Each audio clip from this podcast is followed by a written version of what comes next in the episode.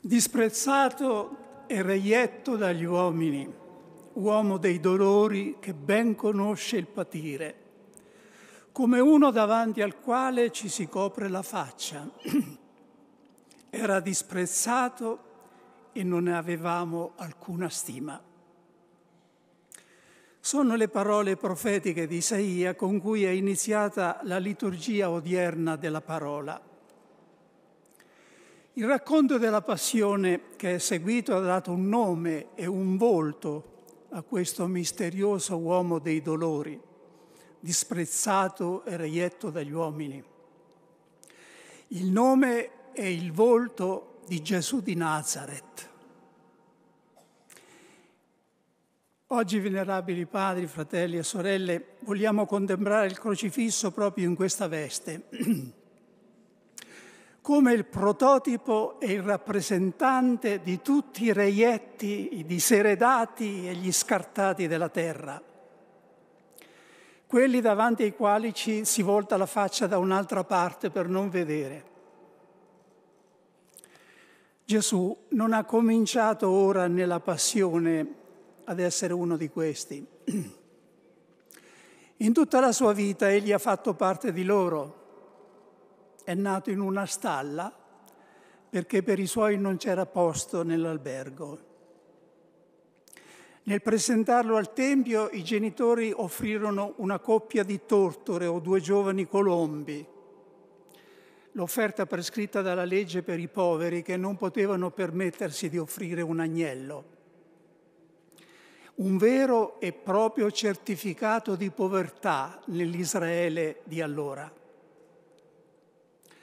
Durante la sua vita pubblica non ha dove posare il capo, è un senza tetto. E arriviamo alla passione.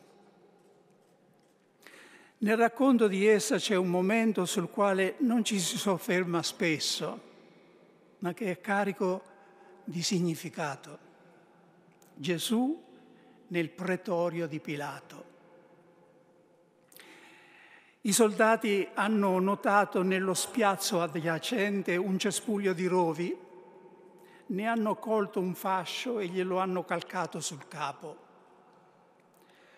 Sulle spalle ancora sanguinanti per la flagellazione gli hanno appoggiato un manto da burla, alle mani legate con una rozza corda e in una di esse gli hanno messo una canna, segno irrisorio della sua regalità. È il prototipo delle persone ammanettate, sole, in balia di soldati e sgherri che sfogano sui poveri malcapitati la rabbia e la crudeltà che forse hanno accumulato in tutta la loro vita. Torturato. Ecce homo. Ecco l'uomo, abbiamo sentito, esclama Pilato nel presentarlo di lì a poco al popolo. Parola che dopo Cristo può essere detta della schiera senza fine di uomini e donne avviliti, ridotti a oggetti, privati di ogni dignità umana. Se questo è un uomo, lo scrittore Primo Levi ha intitolato così il racconto della sua vita nel campo di sterminio di Auschwitz. Sulla croce Gesù di Nazareth diventa l'emblema di questa umanità umiliata e offesa. Verrebbe da esclamare: reietti, rifiutati, paria di tutta la terra. L'uomo più grande di tutta la storia è stato uno di voi. A qualunque popolo, razza o religione apparteniate, voi avete il diritto di reclamarlo come vostro. Uno scrittore e teologo afroamericano, che Martin Luther King considerava suo maestro e ispiratore della lotta non violenta per i diritti civili, ha scritto un libro intitolato Jesus and the Disinherited, Gesù e i diseredati. In esso egli fa vedere che cosa la figura di Gesù aveva rappresentato per gli schiavi del Sud, di cui lui stesso era un diretto discendente. Nella privazione di ogni diritto e nell'abiezione più totale, le parole del Vangelo che il ministro di culto negro ripeteva nell'unica riunione ad essi consentita, ridavano agli schiavi il senso della loro dignità di figli di Dio. In questo clima sono nati la maggioranza dei canti negro spiritual che ancora oggi commuovono il mondo. Al momento dell'asta pubblica essi avevano vissuto lo strazio di vedere le mogli separate dai mariti, i genitori dai figli venduti a padroni diversi. È facile intuire con che spirito essi cantavano sotto il sole o nel chiuso delle loro capanne. Nobody knows the trouble I have seen. Nobody knows but Jesus. Nessuno sa il dolore che ho provato. Nessuno, tranne Gesù. Questo non è l'unico significato della passione e morte di Cristo, e neppure il più importante. Il significato più profondo non è quello sociale, ma quello spirituale. Quella morte ha redento il mondo dal peccato, ha portato l'amore di Dio nel punto più lontano e più buio in cui l'umanità si era cacciata nella sua fuga da Dio, cioè nella morte. Non è, dicevo, il senso più importante della croce, ma è quello che tutti, credenti o non credenti, possono riconoscere e accogliere. Tutti, ripeto, non solo i credenti. Se per il fatto della sua incarnazione il Figlio di Dio si è fatto uomo e si è unito all'umanità intera, per il modo con cui è avvenuta l'incarnazione egli si è fatto uno dei poveri, dei reietti, ha sposato la loro causa e si è incaricato lui stesso di assicurarcelo quando ha solennemente affermato: quello che avete fatto all'affamato, all'ignudo, al carcerato, all'esiliato, lo avete fatto a me. Quello che non avete fatto ad essi, non lo avete fatto a me. Ma non possiamo fermarci qui.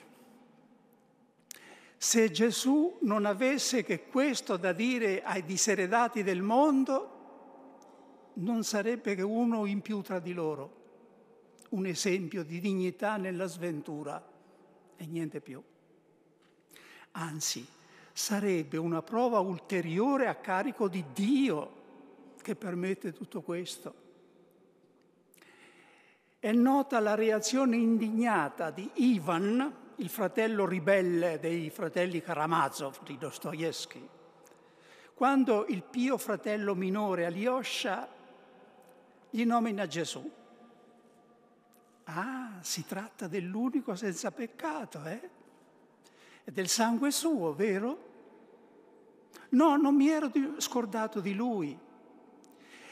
E mi meravigliavo, anzi, mentre si discuteva, come mai tu tardassi tanto a venirmi fuori con lui. Giacché comunemente nelle discussioni tutti quelli dalla parte vostra mettono innanzitutto lui, prima di ogni cosa. Il Vangelo infatti non si ferma qui. Dice anche un'altra cosa. Dice che il crocifisso è risorto. In lui è avvenuto un rovesciamento totale delle parti. Il vinto è diventato il vincitore, il giudicato è diventato il giudice, la pietra scartata dai costruttori è diventata testata d'angolo. L'ultima parola non è stata e non sarà mai dell'ingiustizia e dell'oppressione. Gesù non ha ridato soltanto una dignità ai diseredati del mondo, ha dato loro una speranza.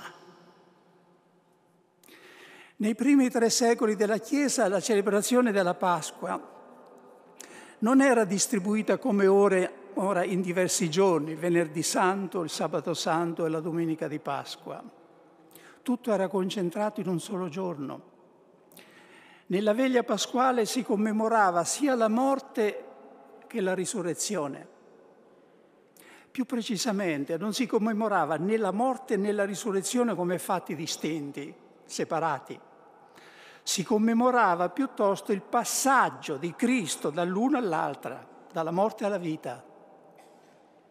La parola Pasqua, Pesach in ebraico, significa passaggio, passaggio del popolo ebraico dalla schiavitù alla libertà, passaggio di Cristo da questo mondo al Padre, dice Giovanni, e passaggio dei credenti in Lui dal peccato alla grazia. È la festa del capovolgimento operato da Dio e realizzato in Cristo. È l'inizio e la promessa dell'unico rovesciamento totalmente giusto e irreversibile delle parti dell'umanità. Poveri, esclusi, appartenenti alle diverse forme di schiavitù che ancora sono in atto nella nostra società, Pasqua è la vostra festa. La croce contiene un messaggio anche per coloro che stanno sulla sponda opposta, per i potenti, i forti, quelli che si sentono tranquilli nel loro ruolo di vincenti. Ed è un messaggio, come sempre, d'amore e di salvezza, non di odio o di vendetta. Ricorda loro che alla fine essi sono legati allo stesso destino di tutti, che deboli e potenti, inermi e tiranni, tutti sono sottoposti alla stessa legge e agli stessi limiti umani. La morte è come la spada di Damocle pende sul capo di ognuno, appesa a un crine di cavallo. Mette in guardia dal male peggiore per l'uomo, che è l'illusione o il delirio dell'onnipotenza. Non occorre andare troppo indietro nel tempo, basta ripensare alla storia recente per rendersi conto di quanto questo pericolo sia frequente e come porti persone e popoli alla catastrofe. La Scrittura ha parole di saggezza eterna rivolte ai dominatori della scena di questo mondo. Imparate, governanti di tutta la terra, i potenti saranno giudicati con rigore. Nella prosperità l'uomo non comprende, è simile alle bestie che periscono. E ancora un'altra parola più autorevole: che giova all'uomo guadagnare il mondo intero o dominare il mondo intero se poi perde o rovina se stessa. La Chiesa ha ricevuto il mandato del suo fondatore di stare dalla parte dei poveri e dei deboli,